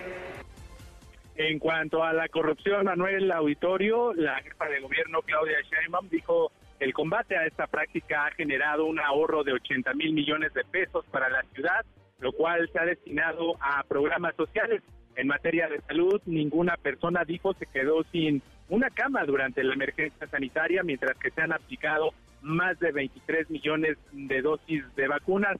Después de un discurso que se extendió por más de una hora, la jefa del Ejecutivo local convocó a sus simpatizantes a seguir haciendo historia. De esta manera cerró su discurso. Vamos a escucharlo. Amigos y amigas, somos orgullosamente un gobierno que reivindica los principios de la cuarta transformación. Hemos hecho historia, estamos haciendo historia y los convoco a que juntos y juntas sigamos haciendo historia. Entre los invitados, Manuel, que ocuparon las primeras, los primeros asientos de las filas que están hasta enfrente de este recinto de reforma, se encontraban los gobernadores del Estado de México, Alfredo del Mazo, de Sonora, Alfonso Dorato, de Nuevo León, Samuel García, de Oaxaca, Alejandro Murat, de Campeche, Laida Sansores, y también, bueno, pues hay que decir que en representación del presidente Andrés Manuel López Obrador, estuvo la secretaria de Seguridad y Protección Ciudadana, Rosa Isela Rodríguez. En estos momentos, pues el coloso de reforma poco a poco se va pues eh, ya vaciando y la gente comienza a abordar los distintos transportes para abandonar este recinto. Manuel, la victoria Bueno, la información que Pues sin novedad, sin mayor sorpresa, todo bien en la Ciudad de México. Claro, pues qué iba a decir la jefa de gobierno de la Ciudad de México. Pues todo marcha mejor con su administración. Gracias, muchas gracias, Adrián. Buenas tardes. Muy buenas tardes. Nota sería lo contrario a propósito de temas capitalinos vincularon a proceso a otros dos exfuncionarios del proyecto Metro por el caso de la línea 2. Es increíble cómo pasan las semanas, los meses y no hay una sola persona eh, detenida, no hay nadie en la cárcel, no hay una sola sentencia. Murieron 26 personas y pues no, no hay castigo. Todavía no. Juan Carlos Alarcón, Juan Carlos, cuéntanos, buenas tardes. Así es, efectivamente, gracias Manuel, muy buenas tardes. Un juez de control del Tribunal Superior de Justicia Capitalino dictó auto de vinculación a proceso en contra de los dos exfuncionarios del proyecto Metro, por lo que ahora suman 10 implicados por este caso ocurrido el 3 de mayo de 2021. Héctor R. y Guillermo A., subdirector de Obra Civil C y exdirector responsable de obra de la construcción de la línea 12, respectivamente, llevarán el proceso en libertad por los delitos de homicidio, lesiones y daño a la propiedad, todos culposos. El juzgador no impuso prisión preventiva, pero aplicó medidas cautelares consistentes en acudir quincenalmente a la unidad de supervisión de medidas cautelares y no acercarse a las víctimas. Además, autorizó un plazo de seis meses para el cierre de la investigación complementaria, el cual vence el próximo 2 de abril. Ambos exfuncionarios del proyecto Metro se suman al proceso penal por el caso Línea 12, junto con el extitular de ese organismo, Enrique Orcasitas Manjarres. La audiencia de vinculación a proceso duró casi 20 horas en las salas de oralidad del Tribunal Superior de Justicia en la colonia Doctores. Ambos forman parte o formaron parte del grupo al que la Fiscalía Capitalina acusa de una posible responsabilidad en los hechos que costaron la vida de 26 personas y 100 lesionados. La teoría del caso de la Fiscalía General de Justicia Capitalina precisa que la caída de la trave es consecuencia del mal diseño, la construcción y el uso deficiente de deficientes materiales, más no por la supervisión o mantenimiento. Manuel, el reporte que tengo. Gracias, eh, muchas gracias Juan Carlos. Muy buenas tardes. Muy, muy buenas tardes. Oiga, por cierto, hoy, este lunes, inició la campaña de vacunación la Ciudad de México contra la influenza y COVID-19 para mayores de 18 años. Ojo, la atención se va a dar en las 230 unidades de salud de la Secretaría de Salud, 44 unidades de medicina familiar del ISTE y también en la macro sede del Censis. Marina arranca entonces esta campaña de vacunación en la Ciudad de México. Ya bien entrado el otoño. Influenza, y COVID-19. El presidente felicitó, no se esperó ni a la segunda vuelta, el presidente ayer, luego, luego por la noche felicitó a Luis Ignacio Lula da Silva por los resultados en las elecciones presidenciales de Brasil. Ayer se realizaron, Lula no ha ganado, tendría que haber obtenido la mitad más uno de los votos, el 50% más uno del total de los votos frente al actual presidente Jair Bolsonaro. Habrá segunda vuelta, será el 30 de octubre, porque Lula obtuvo 48.4% de los votos y Bolsonaro 43.2%. Gana un reembolso de hasta 3 mil pesos al abrir tu primera cuenta. HSBC presenta. ¿Y si metes un golazo al elegir HSBC? ¿Y si sí? Llévate hasta 3 mil pesos de reembolso al abrir tu primera cuenta y el doble si cambias tu nómina a HSBC. Consulta requisitos, términos y condiciones de la promoción en www.hsbc.com.mx. Deportes. Con Nicolás Romay. En MBS Noticias. Querido Nico, qué gusto, qué gusto saludarte, ¿cómo estás? Muy bien, Manuel, encantado de saludarte, a ti y a toda la gente que está con nosotros. Vaya fin de semana que tuvimos en materia deportiva, especialmente hablando de Sergio El Checo Pérez y de automovilismo, porque de verdad que lo de Checo es brutal, Manuel. La carrera que tuvo el día de ayer, de verdad que la disfrutamos, yo creo que más de lo normal, porque fue la definición de Sergio Pérez nunca darse por vencido, siempre luchar, siempre pelear, independientemente de todas las cosas a las que se enfrente, ¿no? El Gran Premio de, de Singapur significa la definición de Checo Pérez como el gran piloto que es, gana y caray, Manuel, después de que ya logra estar en el primer sitio, de que Charles Leclerc lo está presionando y se defiende, le dicen, probablemente te castiguen con cinco segundos, hay que alargar la brecha que tenemos y lo hace Checo Pérez. Consigue el gran premio a pesar de la sanción porque en una carrera muy accidentada, evidentemente incluso se tuvo que posponer una hora por la lluvia, eh, hubo muchos abandonos, muchos safety car y Sergio Pérez que la estaba liderando no respeta una de las reglas que es mantener 10 coches de distancia entre el líder y el safety car. Y por eso lo sancionan con 5 segundos. Así que después de defenderse como se defendió de Leclerc, Aparte tuvo que incrementar el tiempo por lo menos cinco segundos más para que así pudiera eh, pudiera conseguir el, el, triunfo, que significa muchísimo, ¿no? Otro triunfo más en Fórmula 1 para Sergio Pérez. Otro triunfo, muy bien. Oye, por cierto, a propósito del checo, declaró sobre las presiones que ha tenido tanto de los medios, de su propio equipo, de su propia escudería de Red Bull. Nico, ¿escuchamos? Si te parece un pedazo. Sí, perfecto. A ver de media en Fórmula 1. Los medios en la Fórmula 1 lo hacen extremadamente grande, un mal momento, tal vez solo porque soy mexicano. Si no estoy en dos carreras seguidas en el podio, entonces estoy en mi peor temporada y Red Bull debería despedirme. Pues sí, parte de las presiones, pero pues quién le manda a estar en la élite de la élite, Nico, o sea, está no solamente en la Fórmula 1, sino en el mejor equipo de la Fórmula 1. Y, y, hay un tema muy importante, Manuel, con Red Bull, que es que Red Bull se ha caracterizado por confiar en los pilotos de su propia academia. Y Sergio Pérez no es de la academia de, de, Red Bull. Y es por eso que la presión siempre va a ser mayor, ¿no? Porque a Checo lo traen de otra escudería mientras que no está formado como Max Verstappen en Red Bull. ¿no? Entonces creo que ahí está eh, la, la, diferencia y es por eso que la presión se sigue aumentando, pero la ha manejado muy bien y ha conseguido mm. cosas muy importantes. Sí, que está tercero, ¿no? De, de sí, está ya a muy poco, está a dos puntos de Charles Leclerc, ¿no? Que ese es lo, lo, que realmente se está buscando. Entendemos que Max Verstappen va a salir campeón eh, más temprano que, que, tarde, porque uh -huh. en cualquier momento sale campeón eh, Max Verstappen, a pesar de que no tuvo una buena carrera este fin de semana, pero el, la pelea es por el segundo sitio. O sea, está claro que la pelea es por el segundo lugar. Bien, muy bien el, el Checo Pérez. Nico, quedaron definidas ya las, los partidos para el repechaje en la Liga MX.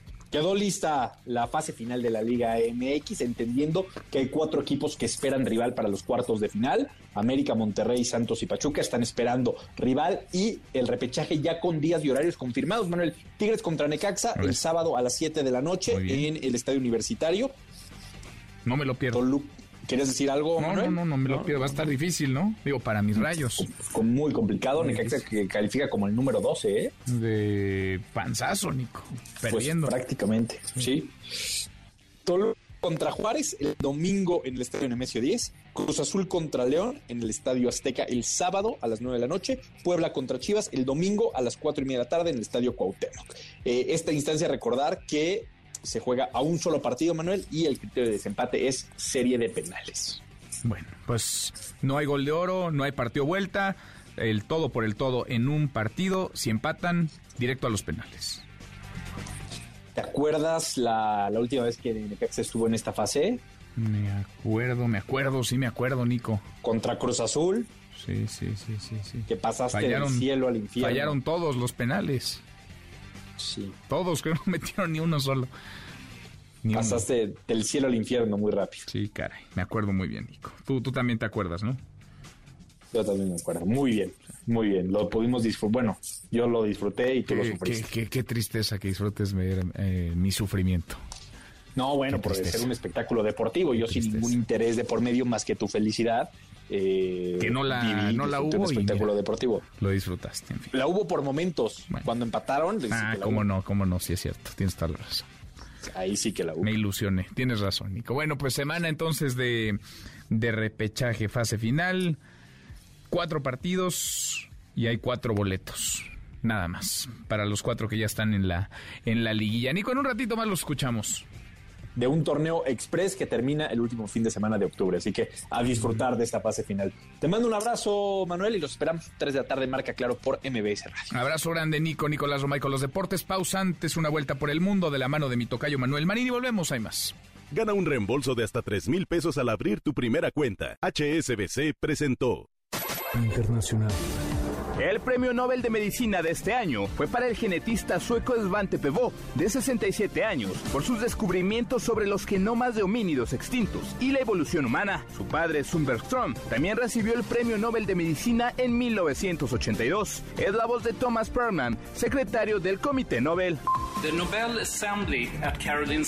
La Asamblea Nobel del Instituto Karolinska ha decidido otorgar el Premio Nobel de Medicina 2022 a Svante Pavo por descubrimientos sobre los genomas de los homínidos extintos y la evolución humana. La muerte de 125 personas, entre ellos 32 niños, durante un partido de fútbol en Indonesia, obligó a las autoridades a replantearse la seguridad al interior de los estadios deportivos. Se trata de la peor tragedia en la historia del fútbol en aquel país. Por el momento, se investiga a los culpables de haber iniciado el caos que llevó a la estampida humana. Con la información con Manuel López San Martín en MBS Noticias. MBS Noticias con Manuel López San Martín. Continuamos. Seguimos, cruzamos la media hora con 35. Frenó un juez federal, frenó el nuevo modelo educativo que la SEP lanzó como programa piloto en cientos de escuelas públicas en el país. Nora Bucio, Nora, ¿cómo estás? Buenas tardes. Manuel, te saludo con gusto y de la misma forma al auditorio. Y como bien lo comentas, el juzgado sexto de distrito en materia administrativa en la Ciudad de México concedió una suspensión para la entrada en vigor del programa piloto implementado por la Secretaría de Educación Pública en 960 escuelas públicas por considerarlo inconstitucional y señala que analizará la constitucionalidad del modelo educativo. Esto lo anunció Educación con Rumbo a través de un comunicado explicó que este amparo fue radicado en el juzgado sexto de distrito en materia administrativa en la Ciudad de México bajo el expediente 1457 diagonal 2020. El abogado constitucionalista Miguel Ángel Ortiz, representante de la organización Educación con Rumbo, sustentó que el artículo 28 de la Convención sobre Derechos del Niño establece que la educación manual que imparta el Estado debe realizarse en condiciones de igualdad, por lo cual refirió que el programa piloto de la SEP es inconstitucional al establecer dos modelos de educación, uno para 960 escuelas públicas que no cumple con el estándar de calidad, además de que los maestros no hayan sido previamente capacitados, y el otro para el resto de escuelas públicas y privadas, que por supuesto no es una prueba. Adicionalmente, el abogado Ortiz de la firma Cuatro Casas afirmó que no existe justificación legal para que la SEP únicamente implemente el programa en escuelas públicas, por lo que el modelo que se aplicará a los niños en las 960 escuelas públicas es discriminatorio y se trata de un modelo prueba-error, el cual calificó de experimental y por ende inconstitucional al tratarse de un programa que no garantiza la educación científica ni de calidad en condiciones de igualdad, como lo establece la Constitución. Manuel, la información. Gracias, eh, muchas gracias, Nora. Muy buenas tardes. Muy buenas tardes. ¿Qué significa esto? ¿Cómo queda entonces el plan de estudios para esas escuelas, esas casi mil escuelas donde la Secretaría de Educación Pública estaría poniendo el programa, el nuevo modelo educativo como piloto, como programa piloto? Jenny Farías, directora de proyectos de Mexicanos Primero. Gracias, Jenny. Bueno, muy buenas tardes. Hola, muy buenas tardes a ti y a todos quienes nos escuchan. Gracias por platicar con nosotros. Eh, ¿Cómo queda entonces para los papás, para las mamás, para que lo entiendan? ¿Cómo quedaría entonces el plan de estudios? ¿Cómo quedaría realmente este programa piloto que la SEP había puesto en marcha en, entiendo, 960 escuelas públicas del país para este ciclo escolar? Sí, bueno, primero hay que hacer una distinción sobre lo que se, lo que se eh, lo que se buscó en este juicio. Este juicio no va en contra del plan en, sí. El plan no es violatorio a los artículos constitucionales, sino la manera en que se está implementando, que es lo que eh, pues ha llamado la atención de algunos eh, agentes eh, sociales que, que, están alzando la voz en este sentido. lo que no ha sido claro por parte de la SEP es cómo va a funcionar cómo va a funcionar esta prueba eh, y además cómo evaluaría si esta prueba pues tiene fallas o errores. Entonces, ante esta incertidumbre es a lo que eh, pues eh, de alguna manera se ha amparado esta esta organización y pues deja ver esas esas dudas que, que hay en el aire, ¿no? Que no sabemos eh, la manera en que se va a formar a las maestras y maestros, como el juez eh, detalla en la en la sentencia que da, eh, no se sabe si los libros de texto ya están listos, eh, si la formación es la adecuada, etcétera. Entonces, primero hay que ser muy claros que no es en contra de los planes, sino la manera en que está implementada, ¿no? Entonces, bueno, eh, surge este juicio, eh, se otorga la suspensión que por este por por ahora es eh, provisional, que es una suspensión que toman los jueces como para mm, como estudiar más a fondo el asunto, ¿no? Entonces, lo que a nosotros nos llama la atención es que la SEP debería tomar estos estos como llamados de atención y eh, enfocarse en dar la certidumbre que está que está faltando, en explicar eh, cómo sería este pilotaje eh, y cómo cómo lo pasaría después a esta universalidad, que es lo que se está señalando, ¿no? Efectivamente, los planes tienen que ser universales. no necesariamente es malo tener un pilotaje, pero tendría que darnos las certezas sobre cómo se va a llevar a cabo eso. Y hoy no no las no las hay, Jenny. Entonces quedaría, digamos, este este plan por ahora sin, sin ejecución, sin poder implementarse. En las escuelas todas continúan con lo que había antes. Así es, de momento esta sentencia es, es, es esta suspensión provisional. Eh, ya la CEP eh, adelantó que va a mm, recurrir al, al, recurso de la queja eh, para seguir adelante y esto es lo que nos llama la atención, ¿no? Esta tendencia eh, de la Secretaría de continuar en el en ese plano de, de recursos en lugar de regresarse y decir, a ver, lo que le está llamando la atención a la sociedad y lo que le está llamando la atención a la sociedad civil organizada es que no estoy dando certidumbre, entonces mejor voy a dar esa certidumbre en lugar de recursar algo, ¿no? Entonces mejor voy a explicar eh, si cómo voy a hacer el pilotaje, si cómo lo voy a hacer universal, cómo voy a determinar si tiene fallas o si o si fue una buena idea eh, y voy a poner eh, de manera identificable al equipo que está detrás de estos programas para que si hay dudas las puedan contestar, eh, para que se dé la cara, una cara eh, como tangible, que, que para que dé esas respuestas, eh, para que dé la cara por las decisiones, pues en lugar de ponerse a, recu a recursar eh, los mandatos judiciales, ¿no? Bueno, queda aclarado entonces clarísimo por ahora. Vamos a ver qué continúa. Por ahora es una suspensión provisional. A ver si esto se mantiene, si cambia. Y sobre todo a ver si hay certeza, ¿no? Si no es mucha molestia que la SEP se la otorgue, claro, a las maestras y a los maestros, pero sobre todo a las papás, a los papás, a las mamás y a las niñas y niños. Gracias, Jenny, por estos minutos. Muchísimas gracias a ti. Hasta luego. Gracias. Hasta muy pronto. Buenas tardes. Segunda emisión. Manuel López San Martín, en MBS Noticias. Eu quero começar agradecendo cada um de vocês e cada um de vocês que nesses últimos 90 dias se dedicou a conversar com as pessoas, a tentar conversar com as pessoas para que a gente ganhasse essas eleições.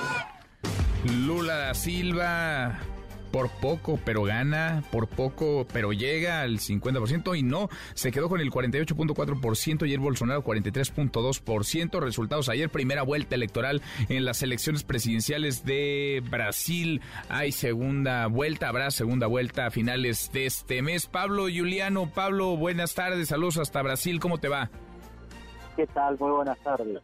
¿Cómo les va? Bien, muchas gracias. Pablo, ¿cómo se ven las cosas luego de esta primera vuelta electoral? Una vuelta quizá más cerrada de lo que algunos esperaban. Lula sí obtiene el triunfo, pero no contundente, no alcanza el 50% necesario, el 50 más uno de los votos y tendrán que encontrarse Bolsonaro y él en una segunda ronda.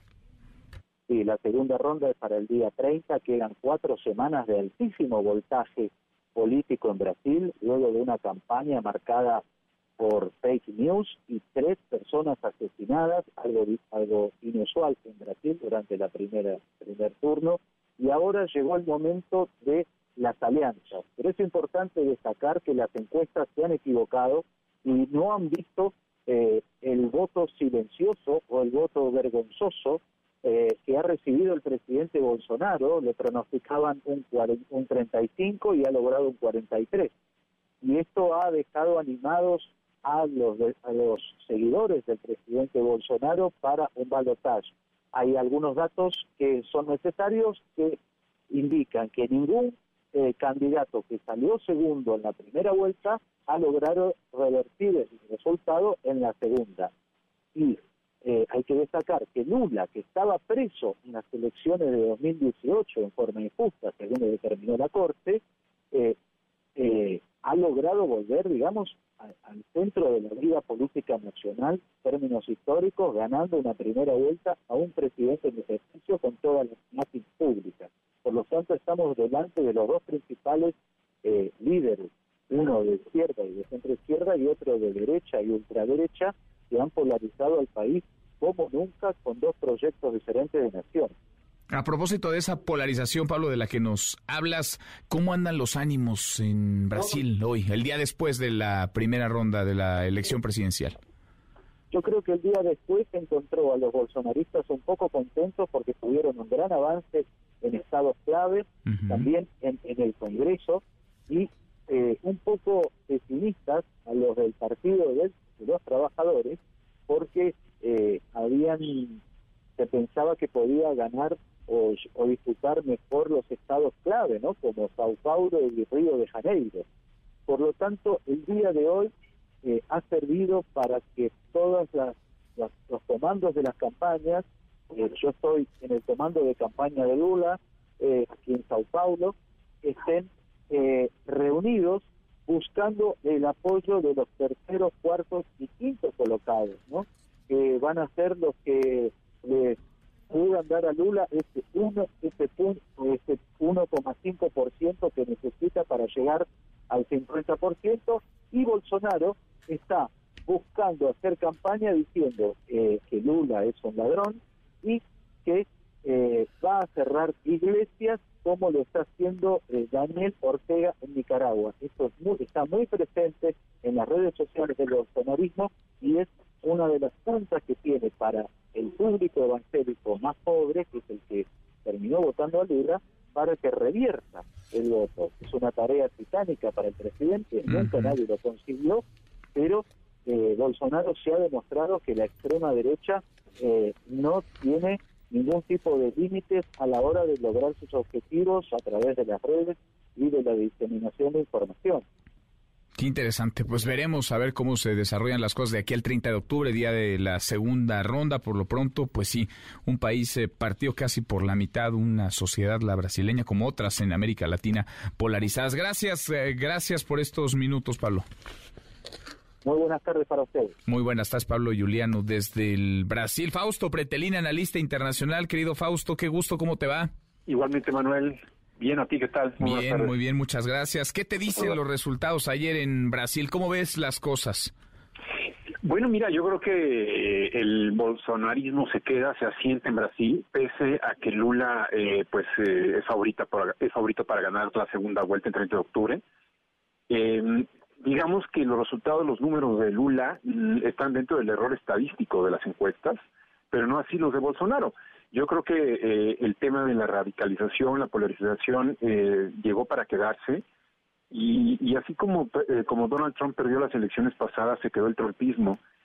Bolsonaro lo mismo, podría suceder eso, es decir, el haber ganado la Cámara, el Congreso, ¿no? Básicamente tiene 100 votos de los un poco más de 500 y junto con sus aliados tendrán por lo menos la mitad de un Congreso históricamente muy muy vulnerable, que, son, son difíciles obtener las mayorías, y el Senado gana pues eh, una buena cantidad de, de, escaños, ¿no? Es decir, eh, creo que esa, ese resultado habla un poco de que sí se está asentando este bolsonarismo.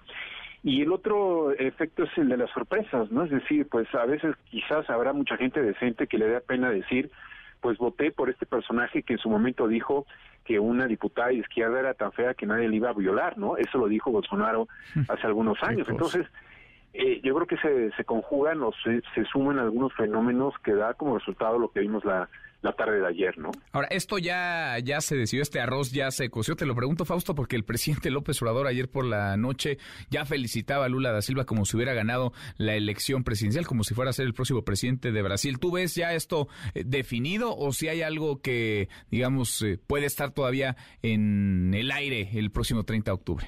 No está definido, es favorito Lula, pero no está definido. Creo que el responde ayer pues anímicamente sí eh, quizás deprima un poco a sus seguidores pero eso no eh, pues eh, no significa que ya que ya ganó que, o que ya perdió este, las elecciones. Yo creo que quedan cuatro semanas. El hecho de haberlo felicitado anticipadamente pues sí creo que es un error porque falta la segunda vuelta es decir solamente vimos el primer tiempo. La segunda vuelta en los países que acostumbran a hacer ese tipo de de, de, políticas electorales habla de que en una segunda vuelta lo más importante es confrontar a los dos primeros lugares, ¿no?